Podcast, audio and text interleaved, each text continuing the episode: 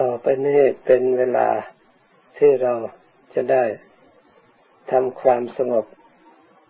อบรมจิตใจของเรา ให้มีความระลึกรู้ตัว คือมีสติ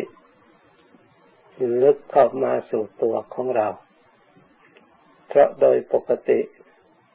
เราใช้จิตของเราทำการงานภายนอก จิตก็ไปคลุกคลีแต่สิ่งที่ภายนอกกับการกับงาน ปล่อยทิ้งตัวของเรา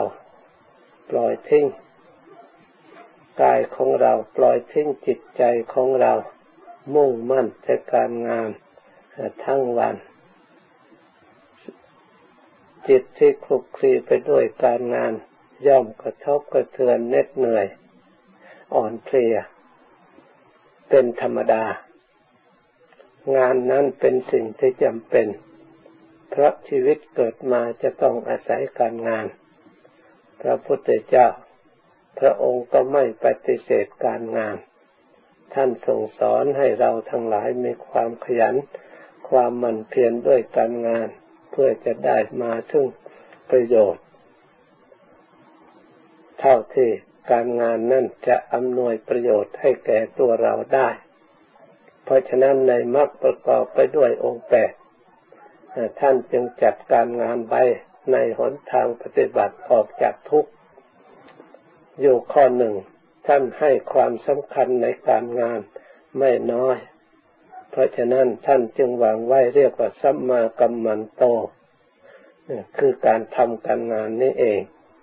แต่ให้ทำการงานที่ชอบที่ประกอบไปด้วยประโยชน์ แล้วก็ท่านว่าให้ละเว้นมิจฉากรรมันโต คือการงานที่ไม่ชอบที่ทำแล้วเป็นเหตุให้ ได้ความกระทบกระเทือนมีเรื่องมีราว มีทุกข์มีโทษ ตามมาภายหลัง โทษเหล่านั้นล้วนแต่เป็นเรื่องกระทบกระเทือนจิตใจไม่ให้สงบ ไม่ให้อยู่เป็นสุข เพราะฉะนั้นเราทั้งหลาย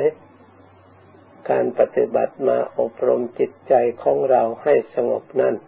จะต้องเด็กเว้น มิจฉากรรมันโต คือการงานที่ผิด การงานที่ไม่ดี ที่สัมปยุตไปด้วยอกุศล มีความโลภและความโกรธและความหลงเป็นต้น เราละเว้นห่างจากงานที่ทำด้วยความโลภ ทีนี้บางคนสงสัยการงานกับความโลภด้วยว่าจะเป็นอันเดียวกันเลยเข้าใจว่าถ้าไม่โลภเราก็ไม่มีชีวิตจะอยู่ได้เลยตีความโลภกับการงานเป็นอันเดียวกันก็เลยแยกกันไม่ออก โดยความไม่เข้าใจคำว่าคำโลภนั้นนั่นจิตเป็นอกุศล ทำกรรมที่เป็นเหตุให้ได้นำทุกข์เข้ามาสู่ตัวของเรา ท่านจึงห้าม แต่การกระทำใดที่ประกอบไปด้วยความเป็นกุศล ประกอบไปด้วยความดีความชอบ เช่นสัมมาอาชิโวทำการงานเพื่อเลี้ยงชีพในทางที่ชอบ พระองค์ไม่ห้าม พระองค์ยินยกย่องมีข้อที่ว่าประโยชน์สุขในปัจจุบัน ที่พระองค์ทรงสอนว่า อุทานสัมปทาให้เป็นคนหมั่นคนขยันนั่น ไม่ใช่คำสอนของพระพุทธเจ้าสอนให้คนงอมืองอตีนไม่ต้องทำอะไร เพราะกลัวแต่ความโลภเลยไม่ต้องทำอะไรนี่คนเข้าใจผิด เราทั้งหลายคนศึกษาให้เข้าใจถูกสัมมากัมมันโตคือทำการงานชอบเนี่ย เพื่อประกอบไปด้วยประโยชน์ พระองค์จึงละอุทานาสามพทาให้เป็นคนหมั่นคนขยันในกิจการงานอันที่เราจะเพิ่งทำจะโดยงานเพื่อทำมาหาเลี้ยงชีพก็ตาม หรือจะโดยงานที่ทำเพื่ออบรมจิตใจเช่นสมถะภาวนาก็ตาม งานการบุญการกุศลประเภทอื่น ๆ ก็ตาม ถ้าบุคคลผู้ใดมีความขยันหมั่นเพียร งานเหล่านั้นก็จะสำเร็จลุล่วงไปด้วยดี ด้วยความเรียบร้อย เพราะฉะนั้น เราควรพยายาม พระพุทธเจ้าไม่ได้ห้ามไม่ให้ทำอะไร โดยเข้าใจว่ากลัวจะเป็นความโลภไปทางนั้น งานที่สัมปยุตไปด้วยกุศลไปด้วยคุณงามความดี คืออบรมจิตใจให้ฉลาดแต่เลือกงานที่ไม่มีเวรไม่มีภัย แล้วทำงานที่สะอาดทำงานที่ดีขยันเท่าไรยิ่งมีประโยชน์ เหมือนกับงานปฏิบัติ ฝึกหัดอบรมจิตภาวนาก็เป็นงานชนิดหนึ่ง เรียกว่าเป็นงานภายในจิตใจของเรา เพราะจิตใจของเรานั้นจะต้องศึกษาจะต้องอบรม จะต้องฝึก จึงจะมีกำลังโน้มไปในทางที่ดีที่ฉลาดที่เรียกว่าเป็นกุศล ไม่มีใครที่ไม่ฝึกไม่อบรมแล้ว จิตนั้นจะฉลาดขึ้นมาโดยลอยๆ จากสิ่งอื่นดนบันดาลให้ฉลาดไม่มี แม้องค์สมเด็จพระสัมมาสัมพุทธเจ้าของเรา พระองค์ตรัสรู้โดยการฝึกด้วยการอบรม ด้วยการปฏิบัติ ไม่ใช่โดยการการอยู่เฉยๆแล้วก็เป็นผู้วิเศษขึ้นมา พระองค์สร้างปรมีทั้งสี่อสงไขยกับกำไรแสนมหากัปพระองค์มีความอดทนแค่ไหนเพียงไร ดูตัวอย่างที่พระองค์ก่อนที่จะตรัสรู้เป็นพระพุทธเจ้า พระองค์มีความเพียรแค่ไหน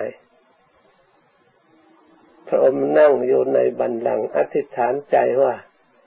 ถ้าหากว่า เราไม่ได้ตรัสรู้เป็นพระพุทธเจ้า ถึงแม้ว่า เนื้อหนัง ทุกส่วนจะเหือดแห้งพุพังไปก็ตามทีเราจะไม่ลุกหนีจากการที่นั่งอันนี้นั่นเราคิดดูสิ น้ำใจพระพุทธเจ้า เด็ดขาดขนาดไหน ถ้าไม่ได้ตรัสรู้เลยจะไม่ยอมลุกหนีจะนั่งอยู่ในยอมสละชีวิต เพื่อการรู้ธรรมเห็นธรรมกว่าจะได้รู้ธรรมตรัสรู้ธรรมของจริงมาสอนเราพระองค์ลงทุนเอาชีวิตเป็นเดิมพัน เอาความเพียรเอาความอดทน เอาความพยายามเป็นเดิมเดิมพัน ไม่ใช่ได้ รู้ได้โดยง่ายก่อนกว่านั้นอีกพระองค์ทรงทำทุกกะกิริยา ตั้งแต่อดข้าวอดน้ำพิสูจน์เพื่อว่า บางทีกิเลสจะเหือดแห้งเพราะการอดข้าวพระองค์ก็อดข้าวเพื่อให้ได้บรรลุธรรมตัดสรู้ธรรม พระองค์อดกลั้นตลอดถึงลมหายใจเข้าออก จนร่างกายเหลือแต่หนังติดกระดูก แม้แต่เส้นผมหรือขนก็ร่วงไป เพราะไม่มีอาหารที่จะหล่อเลี้ยงที่จะบำรุง เพราะการอดพักยาหารของพระองค์ทำทุกขกิริยา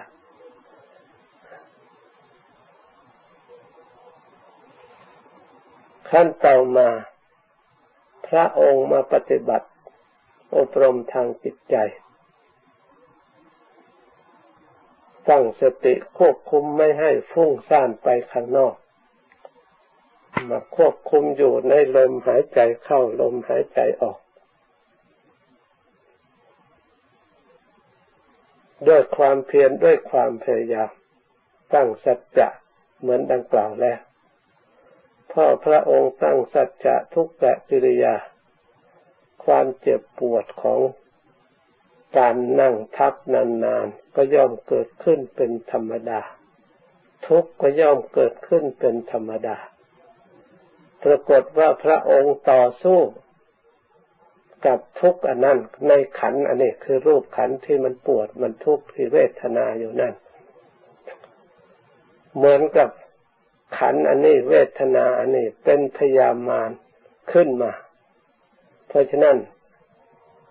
ท่านรูปเปรียบเหมือนพระองค์ต่อก่อนจะตรัสรูปพระองค์ต่อสู้กับพยามารได้ชัยชนะมารมาราเตเรกมะพิยจิตระสัพรตินต่อสู้อยู่ตลอดราตรี ส่งเสียงกึกก้องมาเพื่อทำลายพระองค์ ไล่ให้พระองค์หนีจากบันลังที่นั่ง ดูเนื้อความว่าที่นั่งนั่นของเขา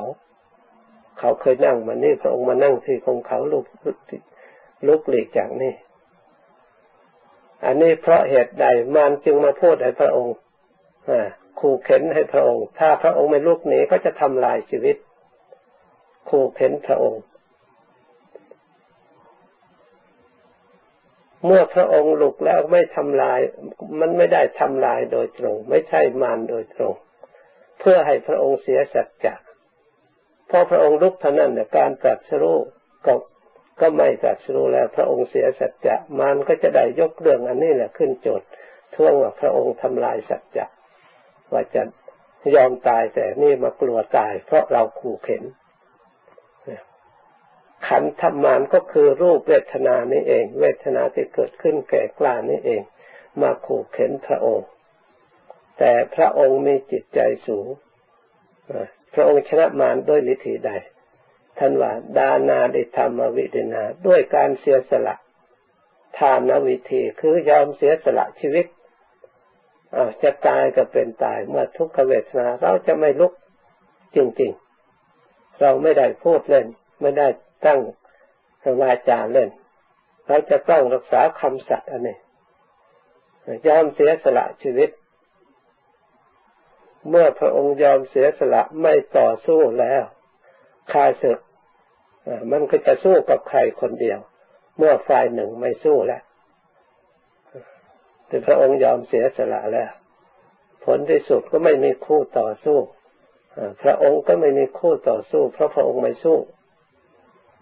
เมื่อพระองค์ยอมเสียสละแล้ว ปล่อยวางขันได้แล้ว ไม่มีอุปทานแล้ว เวทนาก็ปราศจากความรู้สึก เพราะสติเข้าไปรักษาจิตใจของพระองค์ อยู่ในขอบเขตแห่งธรรมคือความสงบ พระองค์ไม่ฟุ้งออกไปรับเวทรูปไปรับเวทนาไปรับสัญญาไปรับสังขารไปรับวิญญาณที่ก่อกวนอยู่ในขณะนั้น ก็แปลว่าพระองค์ไร้ใจชนะด้วยการเสียสละ เมื่อพระองค์ได้ความสงบสงับจากการต่อสู้กับมารคือเวทนาได้แล้ว จิตใจเข้าสู่ความวิเวก เกิดความสงบมีสติ สมบูรณ์บริบูรณ์อย่างเต็มที่ มีกำลังเต็มที่ เพราะสติกับสมาธิกับปัญญานี่เอง ที่จะทำให้พระองค์ ได้ชนะมาเหนือกว่าพยามารคือขันธมารเท่านั้น ด้วยอุบาย เห็นว่าควรปล่อยควรเสียสละจะไปเกี่ยวข้องกับมัน พระองค์จึงรู้จักอนัตตาในเบญจขันธ์ตอนนี้แล้วรู้จักความจริงจิตเข้าสู่ความวิเวก สามารถระลึก มีญาณระลึกรู้อติตังสยานเรียกว่าผู้เพนวาซานุสติญาณพระองค์ระลึกชาติทุกที่พระองค์ได้ท่องเที่ยวเกิด แล้วแก่แก่แล้วเจ็บเจ็บแล้วตาย ในวัฏสงสารชาติหนึ่งบ้างสองชาติสามชาติสิบชาติจนถึงอสงไขยชาติ บางครั้งพระองค์ก็ต้องไปเกิดเป็นสัตว์เดรัจฉานนานาชนิด บางครั้งก็มาเกิดเป็นมนุษย์ บางครั้งไปเป็นเทวดาเป็นอินเป็นพรหมเที่ยวท่องเที่ยวเว้นไว้แต่ชั้นสุดทว่าพระองค์ไม่ได้บังเกิด เพราะสถานที่นั้นเป็นที่อยู่ของพระอริยบุคคลที่ไม่ต้องกลับมาเกิดอีก เมื่อพระองค์ยังต้องจะสร้างปรมีเพื่อได้ตรัสรู้เป็นพระสัพพันยูพระพุทธเจ้าแล้วพระองค์ก็มา ไม่ยอมไปสู่ในชั้นนั้น จะต้องหมุนเวียนมาสู่มนุษย์โลกเพื่อได้ตรัสรู้ในมนุษย์โลกสอนทำให้แก่โลกและมนุษย์เทวดาทั้งหลายนี่ศาสนธรรมของพระองค์ที่จะบังเกิดขึ้นได้ พระศาสดาของเรา พระองค์เสียสละชีวิตเป็นเดิมพัน ไม่ใช่ได้มาโดยง่ายๆ ไม่ใช่แต่ตรัสรู้ได้โดยง่ายๆที่ศาสนธรรมคำสอนของพระองค์ ที่พระองค์ทรงประกาศแล้ว ถ้าเราทั้งหลายไม่สนใจไม่เอาใจใส่ในการศึกษาประพฤติปฏิบัติ ให้รู้ทั่วถึงธรรมนั้นนั้นให้สมบูรณ์บริบูรณ์ ศาสนาก็หมดไปหมดไปอย่างน่าเสียดาย ไม่มีใคร ประพฤติปฏิบัติฟื้นฟูขึ้นมา ลูกหลานในชาวพุทธสุดท้ายภายหลังก็ได้ยินแต่เขาว่าได้ยินแต่ข่าวไม่มีใครปฏิบัติเป็นเยี่ยงอย่าง ไม่มีตัวอย่างก็ทำไม่เป็น ผลที่สุดเมื่อทำไม่เป็นแล้วก็หมดไปหมดไปนั่งสือตำรับตำราก็ไม่มีประโยชน์อีก ก็เลยพากันทิ้งไปศาสนาก็หมด เมื่อศาสนาสิ้นแล้วหมดแล้ว ใครจะเอาเงินเอาทรัพย์สมบัติ หรือเอาทองคำหนักสักขนาดไหนไปหาแลกเปลี่ยนขอฟังเทศฟังธรรมไม่มีใครสามารถจะแสดงให้ฟัง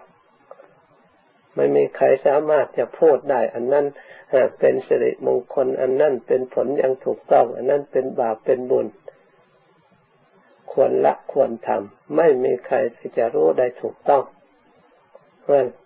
สมบูรณ์บริบูรณ์เหมือนทำคำสอนของพระองค์ เคยมีมาแล้วแต่อดีตเทวดาทั้งหลายปรึกษาหาสิ่งที่เป็นมงคล เกิดความสงสัยในพวกเทวดา ว่าสิ่งใดนอกที่เป็นมงคลอุดมสูงสุด พากันถกเถียงกันเป็นอันมาก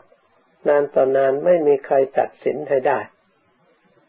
ในขณะสติปัญญาของเทวดา ปัญหาเรื่องนั้นมีจนมาถึงมนุษย์โลกถกเถียงกัน เทวดาองค์หนึ่งจึงบอก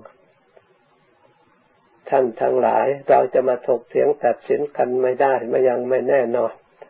ไม่นานะพระสัมมาสัมพุทธเจ้า พระองค์ทรงพนามว่าสมณะโคดมจะได้ตรัสรู้ในโลกแล้วจึงคอยไปทูลถามพระองค์ จากนั้นมาทั้งหลายปี เมื่อพระพุทธเจ้าพระองค์ได้บังเกิดตรัสรู้แล้ว ในสมัยนั้นพระองค์ประทับอยู่ที่เมืองสวัสดีพระพุทธเจ้า พระพระองค์สำราญอิริยาบถอยู่ในเชตวันมหาวิหาร เทวดาเหล่านั้นได้มาทูลถามปัญหาพระองค์ ข้อที่เป็นมงคล เพราะฉะนั้นพระองค์จึงได้แสดงธรรมมงคลในสูตร ให้เทวดาทั้งหลายฟัง ได้สำเร็จมรรคผลมีจิตใจเบิกบานสิ้นสงสัยในมงคลทั้งหลายเมื่อได้ฟังธรรมบรรยายที่พระองค์ทรงแสดงแล้วนั้นนั่นรู้รอคอยผู้ที่จะชี้ขาดสิริมงคล เท่านั้นไม่มีใครจะรู้ได้ทั่วถึงได้นอกจากสติปัญญาขององค์สมเด็จพระสัมมาสัมพุทธเจ้าเท่านั้น เพราะฉะนั้นคำสอนของพระองค์ถ้าหากเสียล่มลายละลายหายไปหมดแล้ว ก็น่าเสียดาย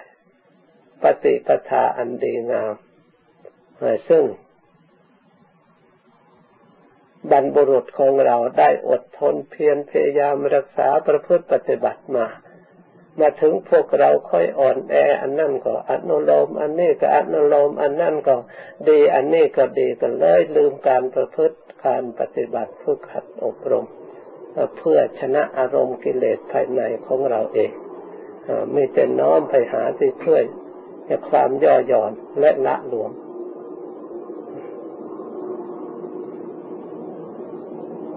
การประพฤติปฏิบัติเช่นนั้น ใครเล่าจะเป็นเครื่อง เอาชนะจิตใจที่มีกิเลสเป็นหัวหน้า ที่มีกิเลสบงการ มันชอบอยู่แล้ว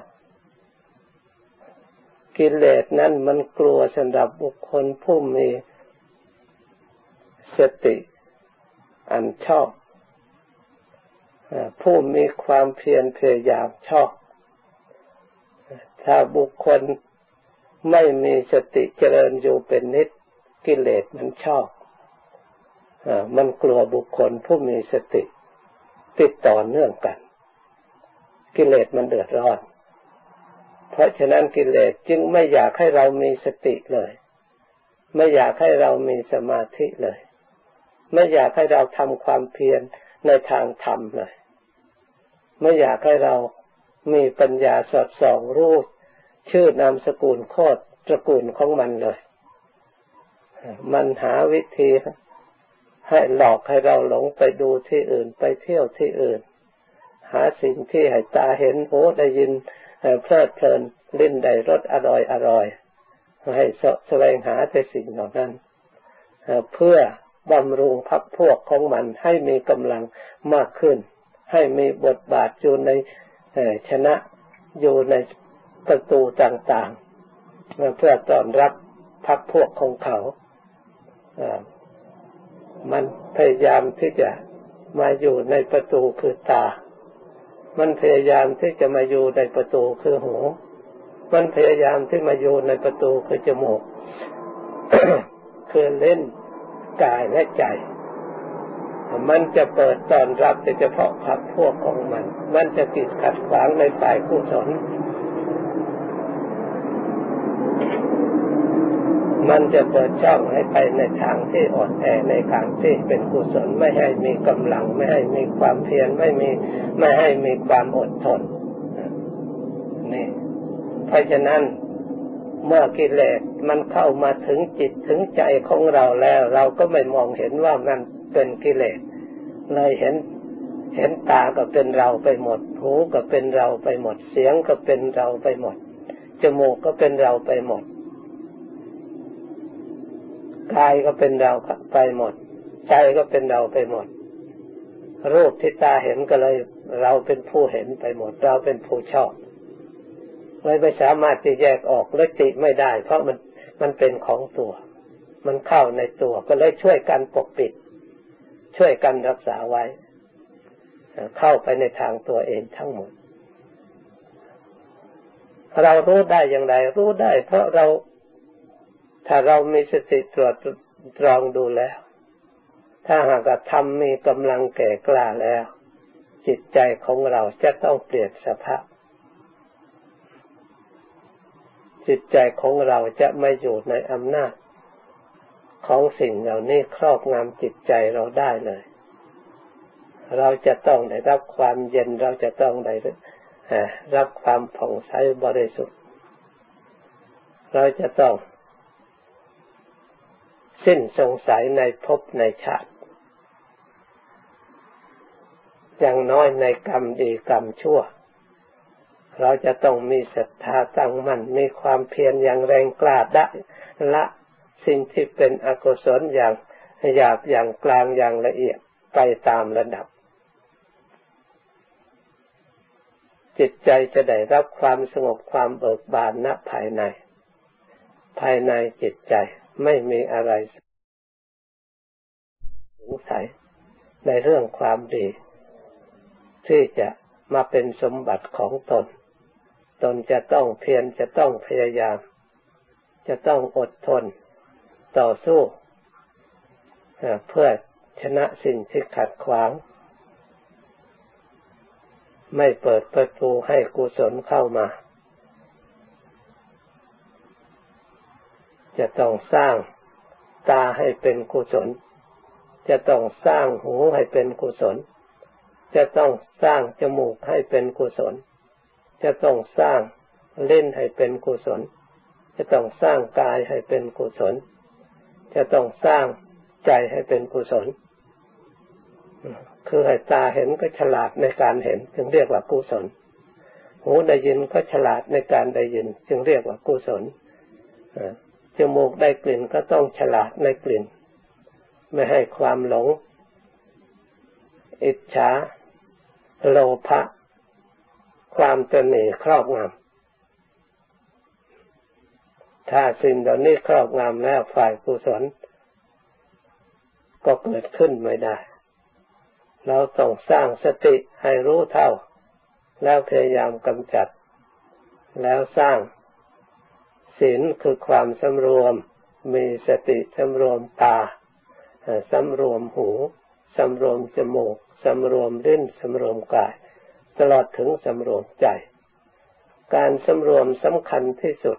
ก็รวมยอดแล้วคือสำรวมใจ เมื่อใจได้รับการอบรมมีสติเข้าไป อบรมได้สำรวมดีแล้ว ก็เป็นอันสำรวมทั้งหมด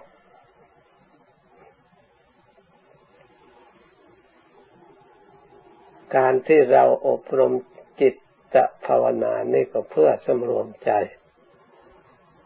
ให้เราได้มีโอกาสดูจิตใจของเราในปัจจุบันนี้ จิตใจของเราสบายหรือไม่สบาย ถ้าจิตใจจิตใจของเรายังไม่สบาย เราก็พยายามแต่งระลึกถึงสิ่งที่ดีขึ้นมา นั่งให้สบายเราไม่ควรจะทุกข์เพราะทุกข์เราไม่ต้องการ เราควรจะรู้สิ่งที่ทุกข์ ไม่ใช่เรา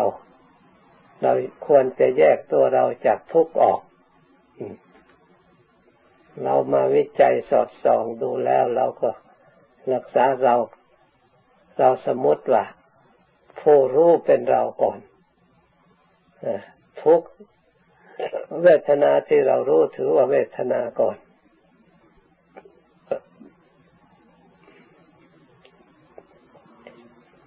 เพราะฉะนั้นผู้รู้กับผู้ทุกข์ไม่ใช่ไม่อยู่แห่งเดียวกัน ผู้คิดผู้นึกเนี่ยผู้รู้เนี่ยเราก็มาสำรวมผู้รู้คิดนึกให้รวมอยู่ในอันเดียวกัน ให้ละเอียดเข้าไปตามระดับจนผู้รู้เนี่ยได้รับการอบรมที่เราสร้างสติขึ้นมาเพื่อรักษาจิต สร้างความรู้ตัวขึ้นมาเพื่อรักษาจิต สร้างความเพียรพยายาม เพื่อให้จิตนั่นมีความรู้ตัวกำกับตลอดเวลาด้วยดี ไม่ให้สิ่งอื่นมาชุดกระชากลากไป สู่สิ่งอื่น อารมณ์ภายนอก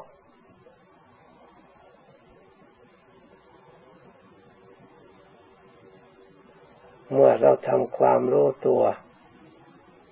สิ่งภายนอกมาเกี่ยวข้องไม่ได้แล้ว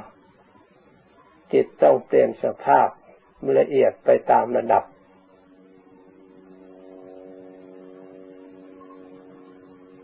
จนถึงจิตสงบมั่นตั้งมั่นเป็นสมาธิ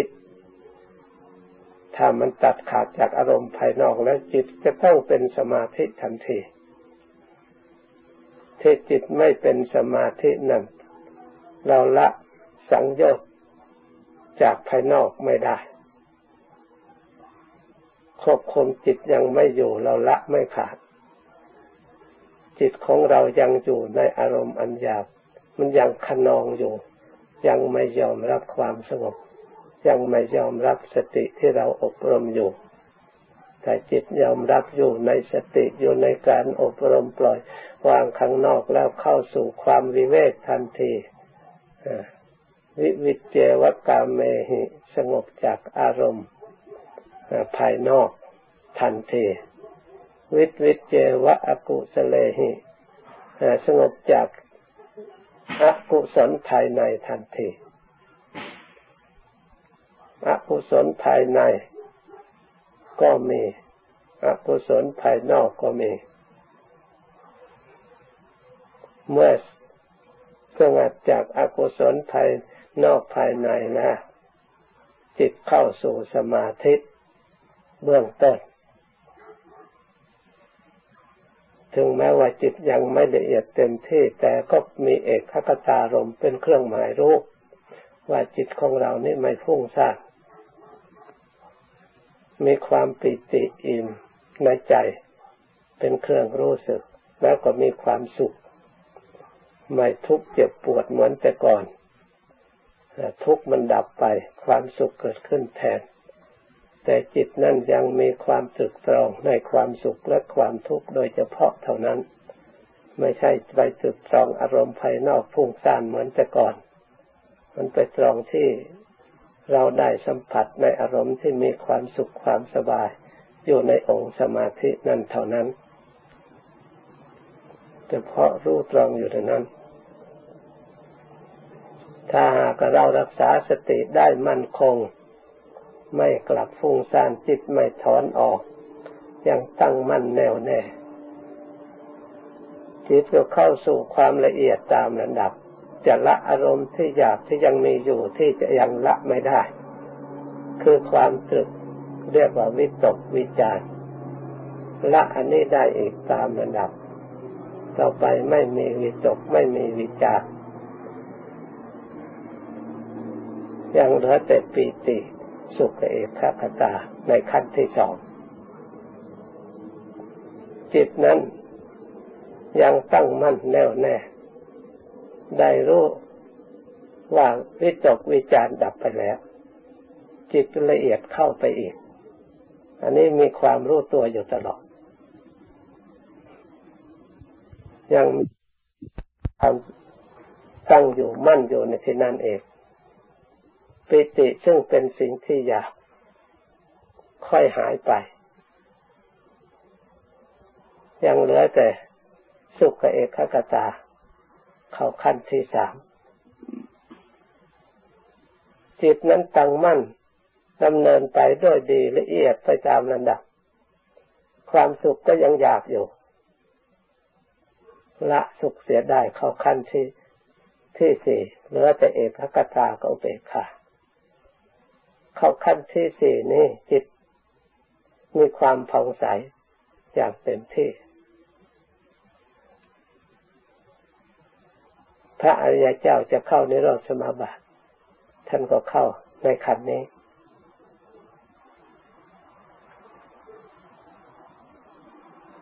ท่านจะเจริญวิปัสสนาภาวนา ท่านก็เจริญในขันนี้ เมื่อถึงคันนี้แหละท่านถอนจิตนิดหนึ่งเพื่อเกิดความดำริแล้วท่านก็เจริญ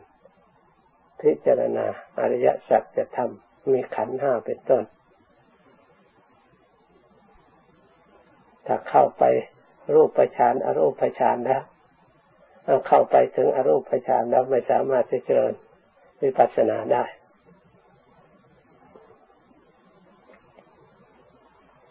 เพราะไม่ได้ตั้งไว้ในเมิตในรูปขัน ในเวทนาขัน เราทั้งหลายพึ่งพยายามทำไปตามระดับ ให้เป็นนิสัยอุปนิสัยเก่กล้าแล้วเราก็จะได้ปรมีธรรมเต็มเปี่ยมสมบูรณ์บริบูรณ์ เราก็ไม่ต้องหลงเวียนว่ายใจเกิดในวัฏสงสารที่เรารู้เห็นอยู่นี่แหละ ถึงแม้เรารู้ว่าทุกทุกแต่เราก็ยังออกไม่ได้ เพราะขาดปรมีธรรมของเรายังไม่สมบูรณ์ เพราะฉะนั้นให้เราเพียรพยายามอบรมสั่งสมไปทุกวันทุกวัน วันหนึ่งข้างหน้าเราก็จะต้องสมบูรณ์บริบูรณ์ ความบริบูรณ์ความสงบสุขความสะอาดบริสุทธิ์ ก็จะเป็นของเราในวันหนึ่ง แน่นอนไม่ต้องสงสัย เมื่อเข้าใจแล้วตั้งใจปฏิบัติบรรยายมาวันนี้หยุดแต่เพียงเท่านี้ก่อน